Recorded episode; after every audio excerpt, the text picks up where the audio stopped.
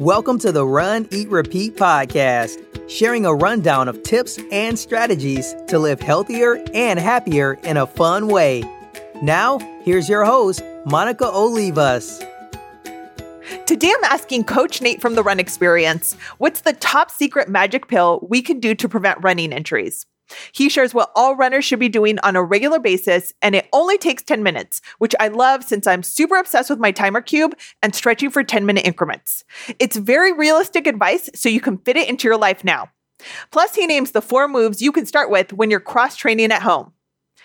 In case you're new here, I'm Monica, founder of runeatrepeat.com, a site I started to document my running and weight loss journey.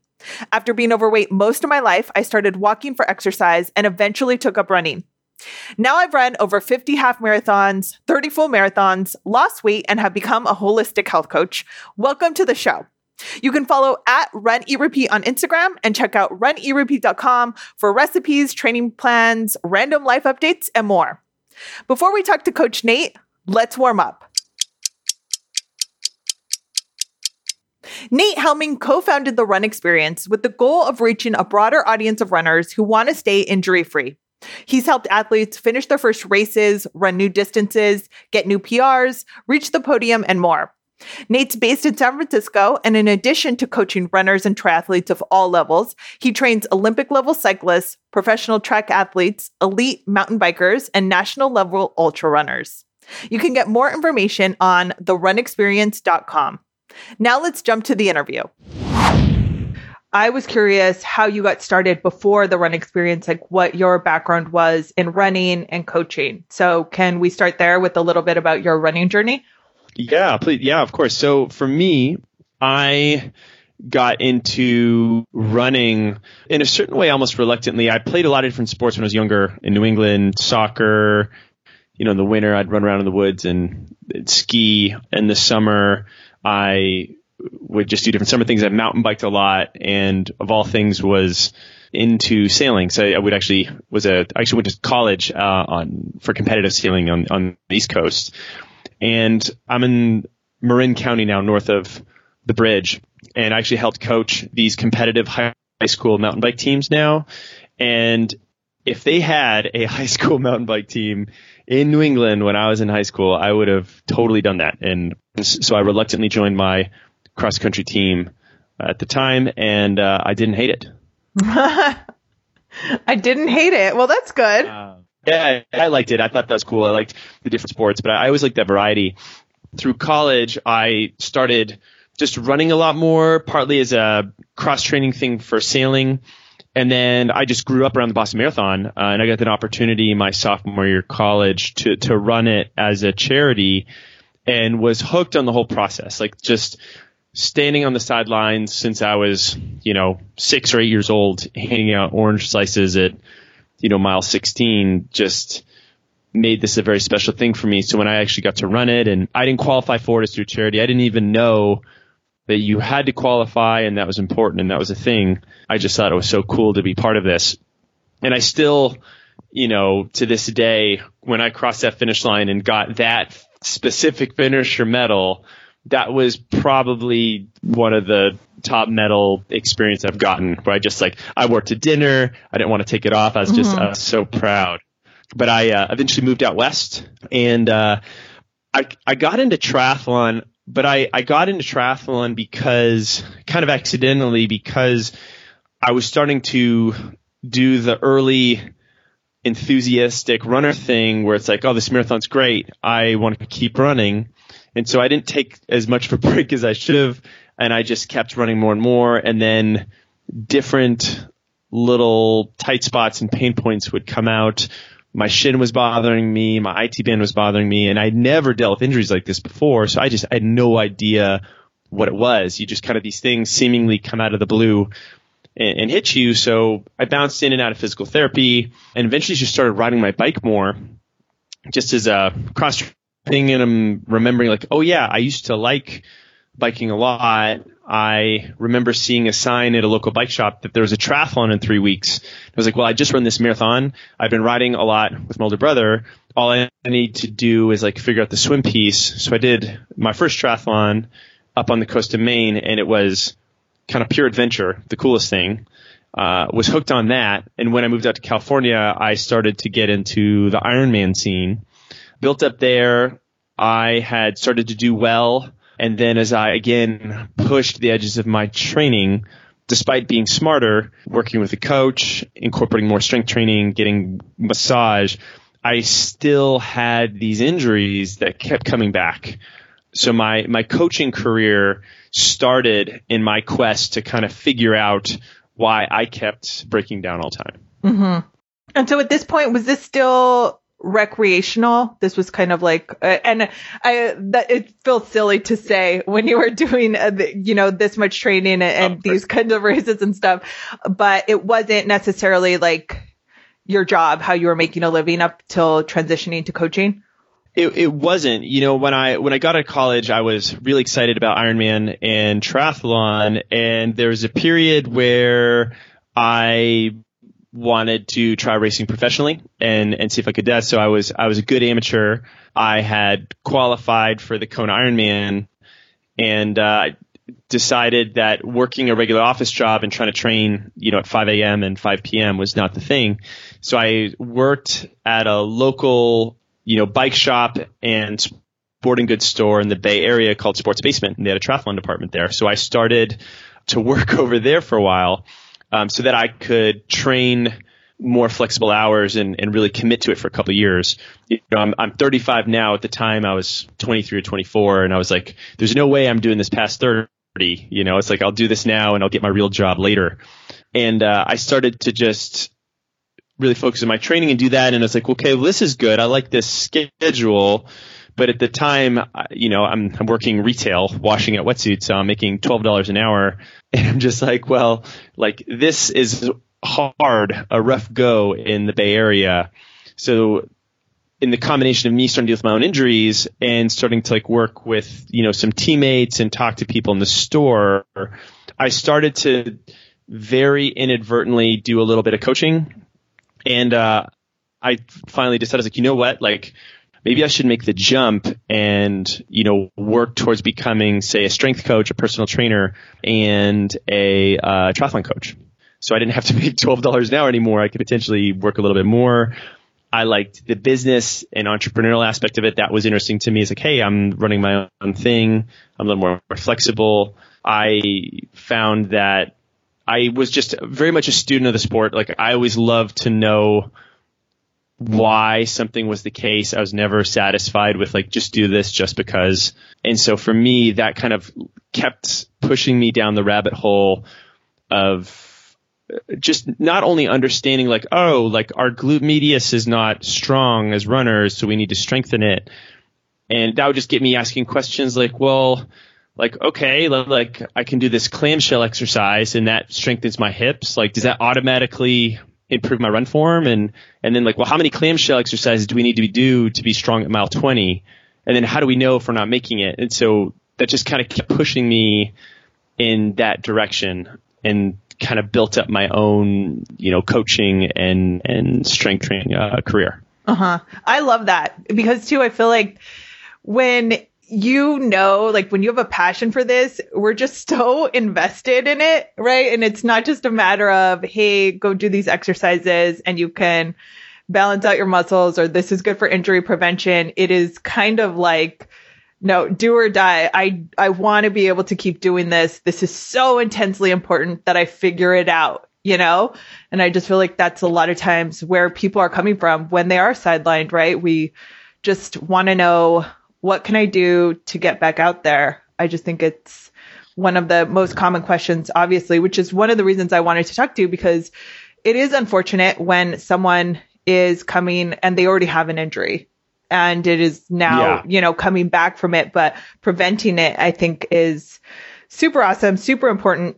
So is there like one must do rule for you know, do this to help with injury prevention? Is there one secret pill magic exercise that people should be doing to prevent injuries? So the the biggest thing for me that I have kind of since learned and, and picked up is ten minutes a day poking around your own body. understanding it, knowing what's going on. Everyone says you have to listen to your body, but no one knows what that means. Like, wh- what am I listening for? Like, what? it's like it's like this most like ethereal thing. It was like, oh yeah, you just got to listen to your body, and it sounds really good, but it, it's really hard to wrap your fingers around unless you're tuning in on the daily basis. And what happens with most runners is they wait until it's way too late. Like mm-hmm. the car has already crashed. It's a fiery wreck on the side of the road. They come limping into the physical therapist and they're like, Hey, I got my race in two weeks. like, what can I do, doc? and they're like, up. dude, nothing. Like, yeah, like you could like, why didn't you talk to me two months ago? And they're like, well, I didn't feel anything two months ago. And then they're like, well, you got to listen to your body. And then they're like, well, what's that? Like that's, that's uh, the never ending cycle of things. So the, the biggest thing I do with, with all of the you know thousands of athletes we we coach now through the run experience in our training club was like all runners struggled with this on regular training plans because it was stuff that was sort of important, but it was sort of the side. It was like, look, we're going to focus on the daily mileage and that's the most important thing. And even to this day, like if you listen to an elite athlete and one of the first questions we all want to know is how much they run. Mm-hmm. Right. And they'll always, oh, I run 90 miles a week, 100 miles a week. So for us, like that's the magic number. For me, if the idea is like, well, what if we flipped it? What if we said like, look, the, like what is the daily work that you need to do to get a good baseline of your body before you start training? So now you know, hey, this is what my quads, my calves, my shoulders normally feel like. I'm regularly poking around every 10 minutes or, or 10 minutes a day every day so that when I get into week one, week two, week three of my training, I was like, hey, you know what? I just did that interval session. My calf is a little knotted up more than normal. It's a little bit tighter. That gives me such empowering information to make adjustments the next day or like, you know what? Maybe I need to adjust my long run on Saturday. Some things like that. And if we can start to adjust those things then, our ability to be consistent in our training is big. So there's no one exercise. There's there's a million exercises you can do within that framework. But if that 10 minutes a day isn't happening, you're going to be behind. Mm-hmm. I love that. It reminds me of one of my favorite phrases is if you listen when your body whispers, you won't have to hear it scream. And I think that is that whole oh, that's thing. great. Yeah. I love yeah, that. I love that's actually great. I love that. Yeah, that's what yeah, reminded so, me. So what I mean, so poking around, what do you mean? Hmm, that's a good question. I know I'm being a little you know, out there. I think that poking around in a lot of respects means uh, means embodying being an athlete and not just being a runner and embracing you know movements and daily lifestyle and recovery habits that good athletes should be doing. So one example would be soft tissue work with say something as simple as a lacrosse ball, a foam roller, when in doubt, a wine bottle works great. And, you know, every week I try to do somewhat of a full body scan where it's like, you know what? I'm going to hit my calves and hamstrings at least once or twice a week.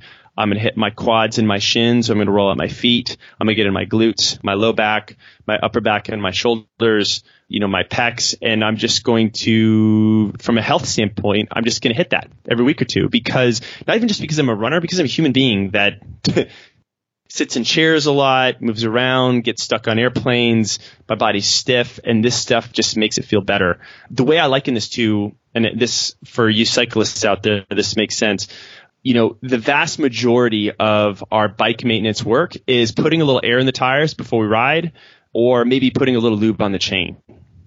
You know, if we were to get to our bike and we saw the tires were flat, we got, I was like, you know, my bike is not riding very well. I know what I need to do. I need to rest my bike for three days. and I'll come back in and check to see if there's a little air. I'm like, ah, you know, the tire's still flat. So I'm going to rest my bike for three more days. I'm going to put some ice on there and then I'm going to take some ibuprofen and that will fix the bike. And obviously we're more, there's a lot more going on from a nuanced perspective than, than that, but it, it, it puts the emphasis and the onus on, on the runner. There are times when, when rest and recovery is good, but rest shouldn't be inaction on, on dealing with your injury. Yeah. And I, I do feel like sometimes we think because it is hard when you are in love with what you do to take a rest day. So it's kind of like, well, that's my effort in injury prevention is preventing overuse, right? Like I'm going to give right. myself a break, but I'm not actually doing anything active on top of that. Mm-hmm. Mm-hmm.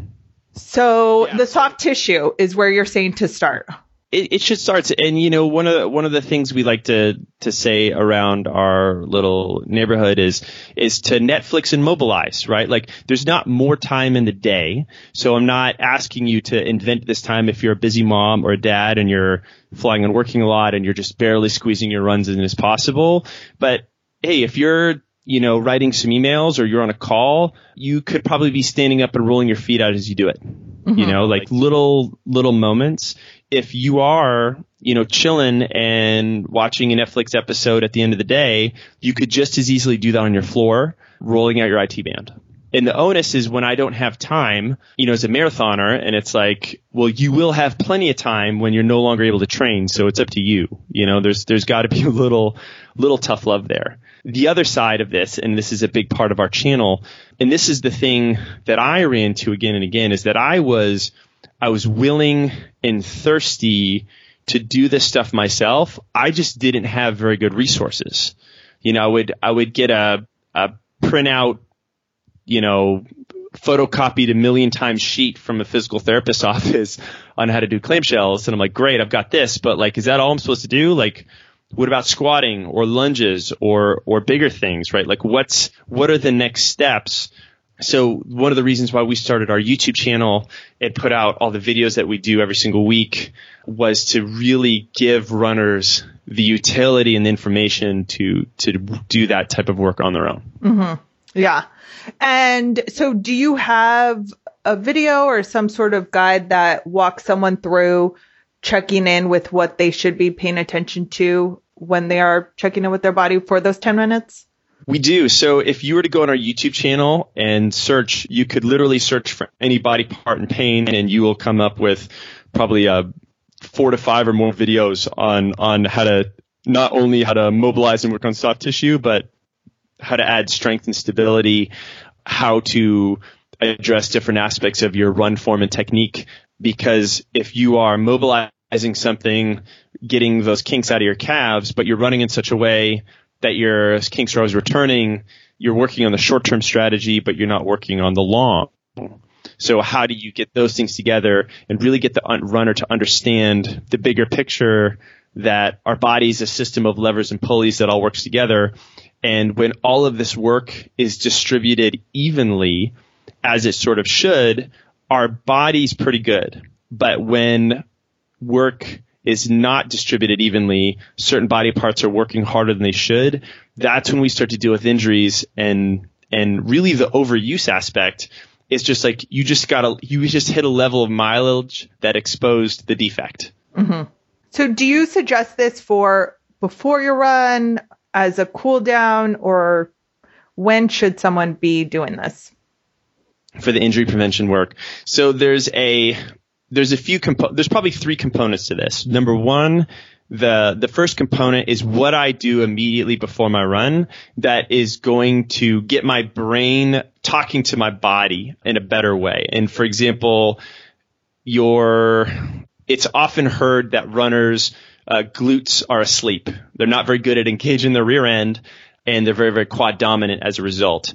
And sometimes this happens as a product of our lifestyle, which I'll talk to in a second. So it, it behooves me to do some exercises that just get me into my body and get all muscles firing together as they should. So this could be a set of lunges, a set of leg swings, a set of hip circles, and these are all links to videos that I can send you just to get myself going. You could spend as little as two minutes on it. If it's cold and it's dark and you just want to start your run, you could spend as much as five and 10 minutes on it if you want to get really extra warm, say before a race. You're going to hit your run. And then finally, the second part afterward is what I do after my run. Do I immediately go into typing emails, jumping in the car, taking care of my kids, or am I able to take two minutes to work on a little bit of post run mobility. Now, post run mobility it's less active and it could be more static, right? My body temperature is up. I'm really warm. I could get into deeper movements that wouldn't be accessible to me or as helpful prior to the run. One of our favorites would be sitting in a deep squat, working on, say, a couch stretch. And again, these are videos and, and links that I can, that I can send to you to really open up your hip flexors and your quads, for example, as uh, as something to do afterwards. And if someone is like, "Well, hey, I only have 60 minutes," my challenge to you is that your your body in the long term would be better served by say running 54 and spending three minutes before and three minutes after on those two pieces. And the and the third piece of this is going to be my daily habits and lifestyle. I just shot. Actually, we have a video series launching this week. Um, this will probably this week is is when we record this podcast, not when uh, this podcast comes out. But we're we said a video on a video series on how to transition into more zero drop shoes. So getting people who want to go into maybe a lower, more minimalist shoe, how they would do that. And a big component of this is like, look, I could do 10 to 20 minutes of exercises here and there, but it's really hard to compete against the other 167 hours of the week.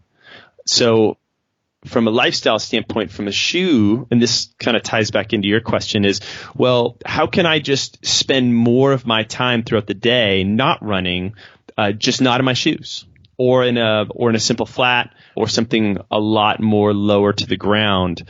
And just by standing, sitting, moving, walking my day to day, running errands like that, I'm slowly starting to strengthen those feet, lengthen those, those, uh, calves and Achilles that will then really help reinforce all the work I'm doing when I'm running. But if I'm if I'm only doing these very short concentrated doses of of of good habits and good movement, but the rest of my day I don't take care of myself very well, I'm not really going to win the the battle. Since you brought up the zero drop shoe, because I know that a lot of people like to transition into whatever shoe is going to kind of make them the fastest, right? Yeah. what are the benefits and potential, uh, I mean, risk factors? Is yeah. it, does it increase potential injuries, especially if you are coming from a shoe that is a lot more of a stability shoe? What do, what should people sure. think about? Because this is a, another huge, huge question is just people want to know, like, what shoe should I wear? And that obviously is more complicated than just answering that. But um, what is important for someone to keep in mind when they are thinking about going into a more minimal shoe? So the the shoe question is is always an interesting one as as the YouTube comments are coming in on this video that we just put out yesterday. We're like, huh, who knew that people really cared about this? I have found that shoes are a tool that empower us to do more work. And I've spent a lot of time in the gym and sometimes when the weight gets really heavy, a power lifter or Olympic lifter, someone who's got a lot of weight on their back over the head, they are dealing with loads that they can't stabilize anymore with their own mechanics. So they use a belt. If you guys have ever seen like a weightlifting belt before. And this weightlifting belt can empower that lifter to safely and sustainably train and handle higher loads that is a good thing. But what happens, and this is where it connects with shoes, is that you get some lifters who get attached to their belt so much that they wear it all the time. And then all of a sudden they're actually not challenging their own ability to stabilize because they wear the belt too much that it actually becomes a negative for them. And uh, the other factor is they're like, well, when I lift normally my back hurts, but when when I lift with the belt, my back doesn't hurt. So the belt fixed my issue. And it's like, well, no, the belt hid your issue, right? You should be able to have the the ability and the skill set to to stabilize, but you should also know, hey, I'm going to a place that I can't handle anymore despite all of the good form, attention to detail, strength, stability, accessory movement. Like I have to scratch all the, these things off the list. And only then do I was like, okay, I need the belt. But what happens is if the belt comes too soon, we get into trouble. With the shoes, the shoes in a certain way are kind of like the belt. It's like, hey, this is a tool that is empowering us to run more miles, to run when it's cold, to run over sharp surfaces. If I'm an urban runner, uh, I don't want to be running in broken glass and gravel and whatever else you're going to find on a sidewalk. So, hey, this protects my feet, helps me out. And then we say, hey, you know what? We've got these shoes now that actually have a lot of cushion and stack. Hey, this feels pretty good. I can run further and not feel beat up as much, right? This is going to help me run more miles, recover faster, and be a better runner. Great. If I'm the runner, was like, you know what, man, my knee hurts, but I wear these shoes, my knee doesn't hurt anymore. Problem solved. That's where we are not following the order of operations. We're kind of relying on the shoe to fix things as opposed to something else. So, in my long-winded way of answering things on this Tuesday afternoon, the shoes need to be used as the tools that they are. And we need to give ourselves a moment of like, what am I trying to accomplish with this specific one? I found that the best way to really reinforce that is to not run in just one shoe, but to run in two or three different shoes that have very different purposes in mind. And uh, I know that sometimes it can be a little bit more from a, a budget standpoint, which I totally understand. If you buy two or three pairs at once, they will last you a whole lot longer, right? Because you're not burning through one pair. Uh, so that's that's the other side of things. But uh, if you can get a shoe that says, "Hey, I need something that's going to go the distance for me, whether I'm a trail runner or road runner, I want that more comfortable, softer, long run shoe. Great. But if I'm in that shoe all the time, I'm not getting good feedback from the ground, which is what a more zero drop minimalist shoe would do, and uh, it can promote lazy running mechanics, which then can promote me not being very engaged from a posture or hip perspective, which then can lead to bad mechanics, which can then lead me to dealing uh, with injuries. Mm-hmm. If I can spend some time in a shoot that's lower to the ground, hey, I'm not only going to get better feel, proprioception of the ground, I am also going to develop and strengthen my feet, my calves, my Achilles, which is then going to reinforce the long run mechanics I really want when I really care about that stuff. Right. And then it's like maybe I have a third shoe that is a, a little lightweight racer or a cross training shoe, something that I wear in the gym. But if I could rotate through those two or three pairs where there's sort of different levels of cushionness, cushion and, and thickness, it, it could be the same brand of shoe. You could do all New Balance or all something else and just hit their different tiers, that will give your feet exposure to different elements and and kind of give you the protection when you need it, but also not give you the easy out when you should be doing the work. Yeah, yeah. And I definitely I try not to waste any miles on if I'm not running, I don't wear my running shoes. Like there are separate shoes for cross training. Um, mm-hmm. I think it's important to and I have I have the luxury of being able to switch out shoes a lot but I know that it can mm-hmm. be expensive. So as much as you can do to kind of give yourself some variety, it is when we're just thinking about mileage, those shoes will last longer if you are rotating two pairs of running shoes, if you're paying attention to the wear based on if you're switching them up. Yeah. If you don't mind being a total weirdo, you know, I, I encourage all my athletes in the gym to lift barefoot if they can, you know, or or just like a cheap pair of flats. Like it doesn't have to be expensive. Like one of the issues with with running shoes these days is so much tech is jammed in them. I'm like, of course these things cost $150, but if you have a really basic thing, like literally sometimes you just want like a skater shoe, like a van, like like a little piece of rubber underneath your foot. It's like, hey, 25 bucks, I'm good to go. Mm-hmm. You don't have to be fancy. Mm-mm. I love that. How does cross training factor in to injury prevention? So the the mobility work we kind of focused on earlier is like I'm in trouble, what do I do now? Or I'm going through a heavy training cycle. How do I minimize the damage so that I can survive this, right? That's that 10 minutes of daily habits that we reviewed earlier. The cross training and I might throw strength in there in general is hey, from a long term perspective, how do I build a body that is capable of handling more? Like one of the like you know phrases that we've sort of adopted over over time around at the run experiences like we want you to run all the miles that you want, but you the the the caveat is you have to earn them, right? You have to do the work to earn your miles, and so much of that is building the body that is strong enough, stable enough, mobile enough, and resilient enough to handle all of that pounding and be able to come back and do it again and again and again. So for everyone, based on your background and lifestyle, that's going to vary a little bit. But if you are a runner in their 30s, 40s, 50s, and beyond, you've taken a long athletic break, you've discovered that you really like running half marathons, you want to run a marathon, and this is your primary athletic pursuit, running is going to give you a lot, but in certain respects, it's an incomplete system, right? I'm eating uh, all my protein on the plate, and I'm eating a few of my legumes, but I'm not getting all of my micronutrients in my vegetables, right? Like there's something that's missing that we that we really need there. So things that challenge your range of motion more than running does, right? Because running are these like little mini squats. When my run, my arm swings, it only moves so much forward and back.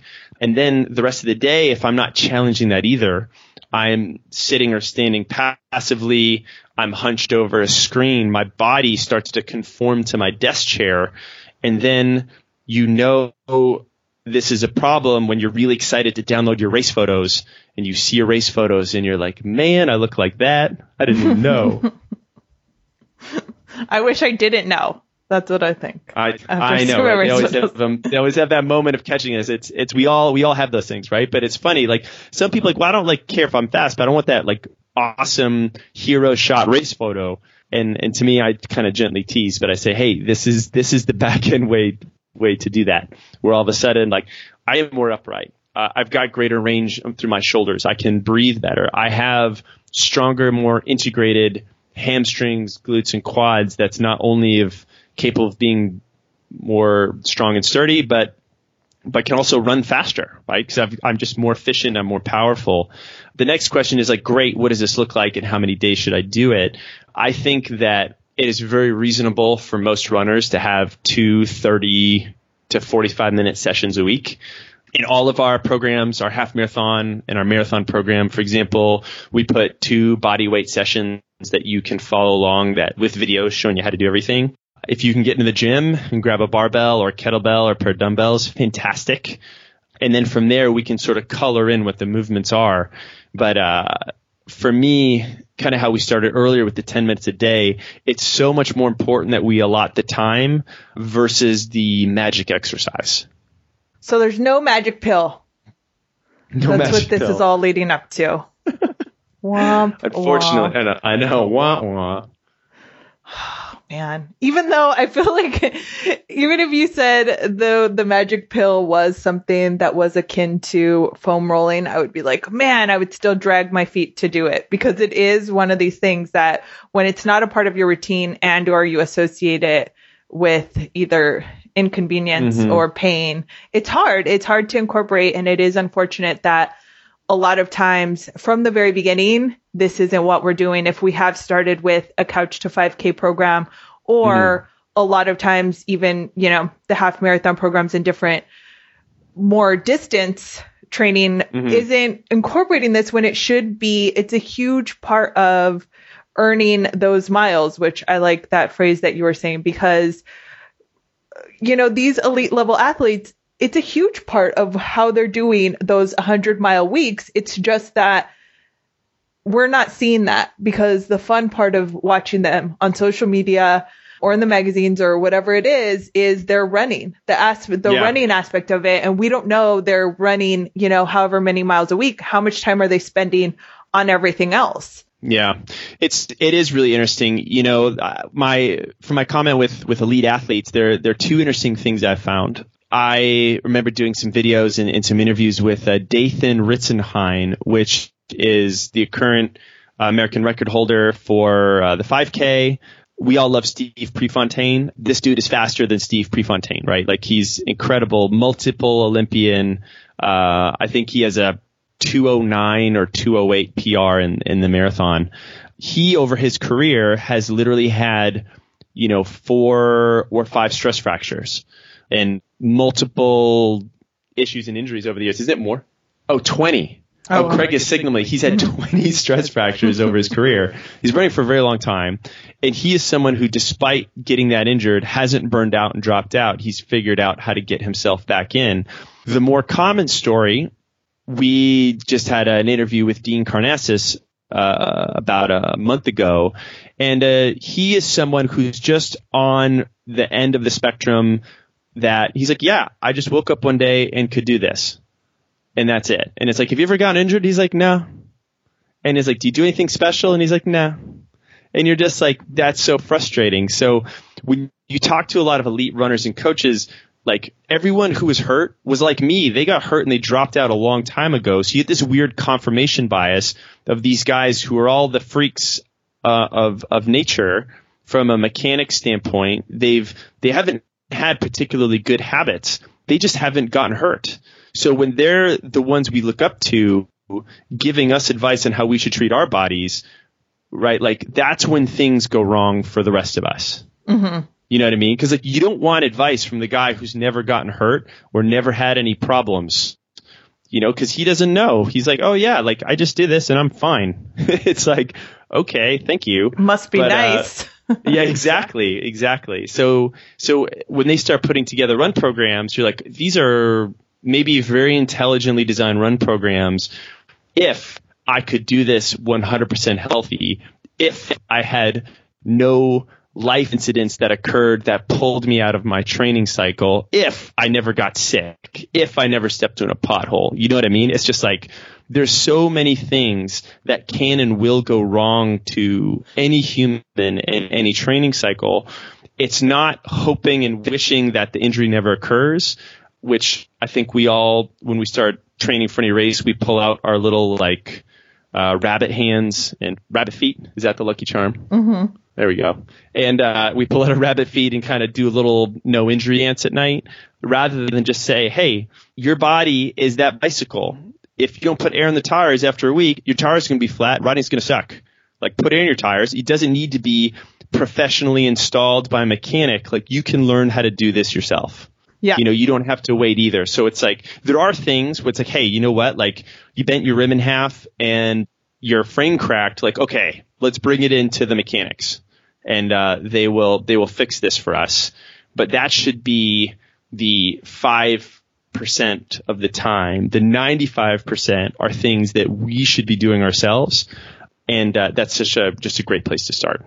Yeah, I love that. And I do think it is, I mean, 10 minutes a day is very reasonable. Like you said, with body weight exercises, you, we don't need a ton of equipment. We don't necessarily even need a gym membership. Like if you have 10 minutes, you can do, there's so much you can do if you don't mm-hmm. even, and foam rollers are really cheap everyone. Like they are really, mm-hmm. they're not as expensive and it is completely worth it if you think about how much we are investing in terms of the other gear and race entry fees and shoes and doctor visits if something does happen, that it is not a really expensive investment to get a couple of tools to have at home so that, like you said, what did you call it? Netflix and Mobilize? Netflix and Mobilize, that's right. Not as fun as chill, but better than Netflix and ice your knee because you're injured. Exactly. So there's that the better part too is if you don't have that foam roller again, I know you got a wine bottle at home or coffee mug and, uh, you know, who says you can't have a uh, glass of wine while you're rolling out on the floor watching your favorite show? That's the only way I do it. That's the only way. And I feel like it's relaxing, you know, so I really, I, I can relax into it more. I have exactly. a lot of justifications for this. um, okay. This is super awesome. And I know it's hard since everyone's just listening right now to be able to sometimes visualize these, you know, different tips and moves. I'll put links in the show notes to some of the video tutorials. Eh, do you guys have a YouTube channel or where's the best place if someone wants to go directly there to get that? So definitely check out the runexperience.com. We have a really awesome group of, of plans that you can try seven days for free uh, called the Training Club, and you can sign up there for a uh, seven day free trial. Uh, we have an incredible head to toe in depth injury prevention series. You could search by body part and you'll get multiple videos pulled up on, on what to do. We've got a great running strength program, super in depth half and full marathon programs with beginner and advanced options. And then the, the favorite programs we started with was our, our 30 day challenge and beginner running program, which was like, let's reset how we think of ourselves as runners and athletes and, and let's totally change how we treat and train our bodies like on its head and then take those habits and just go forth and conquer for the rest of our lives. Mm-hmm. I love that because I think a lot of times too, uh, when someone starts running just kind of recreationally and or by accident, like I feel my transition into marathon running eventually started by just walking to want to lose weight. And because it is sometimes gradual like that, we don't realize when we're training for a half marathon or a marathon, yo, you're an athlete and you need to mm-hmm. treat yourself like one. And it is sometimes so then we're neglecting these things that you think are these more kind of habits that someone that's more of a quote unquote real athlete or real runner would do. And it's like if you were asking athletic things of your body, treat it like that. And all of this stuff is really important. So I love that. Yeah, thank you. Consider better. Our uh, our YouTube channel, just search the Run Experience, uh, and you will you will find us there. We're putting out four new videos a week at this point on on strength, mobility, nutrition. It's not just me. We've got a great team of coaches on there who uh, are helping you out, and we have, I think, at this point, over 600 videos on our channel. Um, so great playlists. You can you know, search for things in our channel, check out our injury prevention playlist or whatever. And that's all obviously 100% free content. And those are so good. Uh, just to give people like a little starting point from the strength standpoint, if I were to start with a few basic moves, what I should do, the, the four things I think every runner should start with would be a squat, a lunge, a push up, and a burpee. If I can start adding those four movements into my week, into my day, that will make a huge difference in my body. Mm-hmm. I love that. Thank you. Nate, thank you so much. I will put all the info in the show notes to the Run Experience and the YouTube channel. And thank you so much for your time. Yeah, Monica, thank you. It is a total treat to talk to you and uh, your audience. I hope that was super informative and helpful. I'll put links in the show notes to the Run Experience and their YouTube channel on runeatrepeat.com. Now let's get to the awards.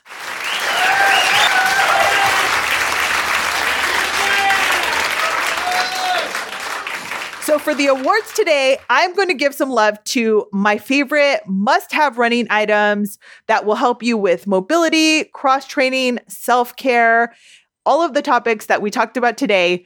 And first place goes to the foam roller, the infamous foam roller that can be super, super awesome and sometimes a little unpleasant, but not as unpleasant as having an injury, right? And I have two foam rollers. I will put a link to both of them in the show notes. You can see which ones that I have, but I have a very the the longer one. It's kind of the bigger one. It's dense and I think it's a very dark gray. I think that there is another one that's even darker than this one that's more dense, but I really like that one. I think that a long one is the way to go with this, but I have a smaller one that has bumps on it. And we're still talking about foam rollers, by the way. And this one is good for taking on the go.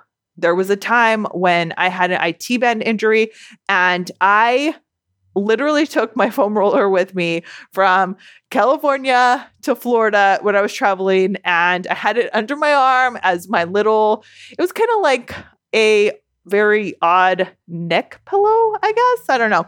But the smaller one kind of is less obvious if you feel the need to take it around with you in public like it's your only friend.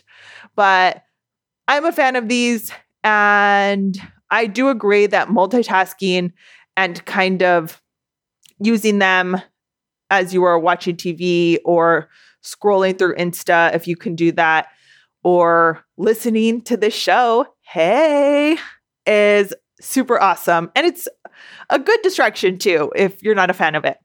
Second place goes to my time cube. I am obsessed with this new time cube. I will put a link in the show notes. I have mentioned this in my Insta stories, and there are different time intervals. I have the one that has 10 minutes on it. It has five minutes, 10 minutes, 45 minutes. I think it has 20, but these are the ones I use most of the time. So I will use five minutes when I really just want to look at Instagram real fast, but I should be doing something else. I'll give myself that little treat. 10 minutes, I use this very often for when I get back from a run. I flip it to 10 minutes and I do 10 minutes of stretching, which is why I really loved his suggestion of kind of poking around, checking yourself out, seeing how you feel, because I feel like I already use that 10 minute interval. So I have that. 45 minutes I will use for when I need to do something that is like email or edit a blog post or something that is going to be kind of very intense and it I just need to focus on this, but I could be super productive in 45 minutes. And so I like it for that too. I've actually already bought one for a friend and given it to them because they were kind of struggling and saying that they weren't feeling super productive and they were getting behind on work. And they thought that that was super awesome and super helpful. So I'm a fan of this. You can get them on Amazon. Like I said, there are different time intervals. So you have to pay attention because unfortunately, the one that I have is yellow. And I'm a huge fan of wearing the color yellow and I like yellow in general, but I probably, because it's something that I keep on my dining table or by my TV, I might have picked a different color if I had the option to. So you can get whatever interval you want, but I will link to that. And finally, yoga mat. I really want I'll put a link to yoga mats that I kind of love, but what I really want and I don't have yet is a wide one. I think yoga mats should be bigger. And maybe that's just because I'm a very large person. I don't know if you've ever seen a picture of me, but I'm basically like, I could give Shaq a piggyback ride easily. Like he could be, if we went to Coachella together, he would get on my shoulders. So I think that I need a very extra large, like California king size yoga mat.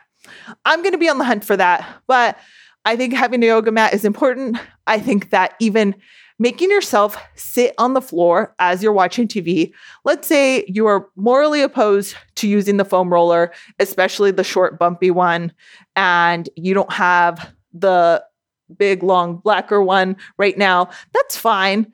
But you can still stretch out. And I think that I will put my yoga mat on the floor in front of the TV and kind of start there when I'm going to watch TV at night. And I'm not even doing much most of the time, but a small amount of stretching and moving around feels really good. So that is a little sneaky way to get in some work there too. And with that, that's the awards. Thank you so much for listening. Make sure you're subscribed to the show so you don't miss any new episodes. If you want to get me a gift, don't because that's not my love language, but words of affirmation are. So I would really, really appreciate if you reviewed the show or if you told someone about it. Thank you so much and tag at Run E Repeat on Instagram and tell me what you're doing while listening. Like Kristen, who was listening on her five mile run this morning. Thanks so much. Have a great run. Thank you for listening. For show notes, recipes, discounts, and more, go to www.runeatrepeat.com. You can also connect with Monica on Instagram by following at Run Eat Repeat and on Facebook by going to facebook.com slash run eat repeat. Be sure to subscribe to the show and please rate and review in your podcast app.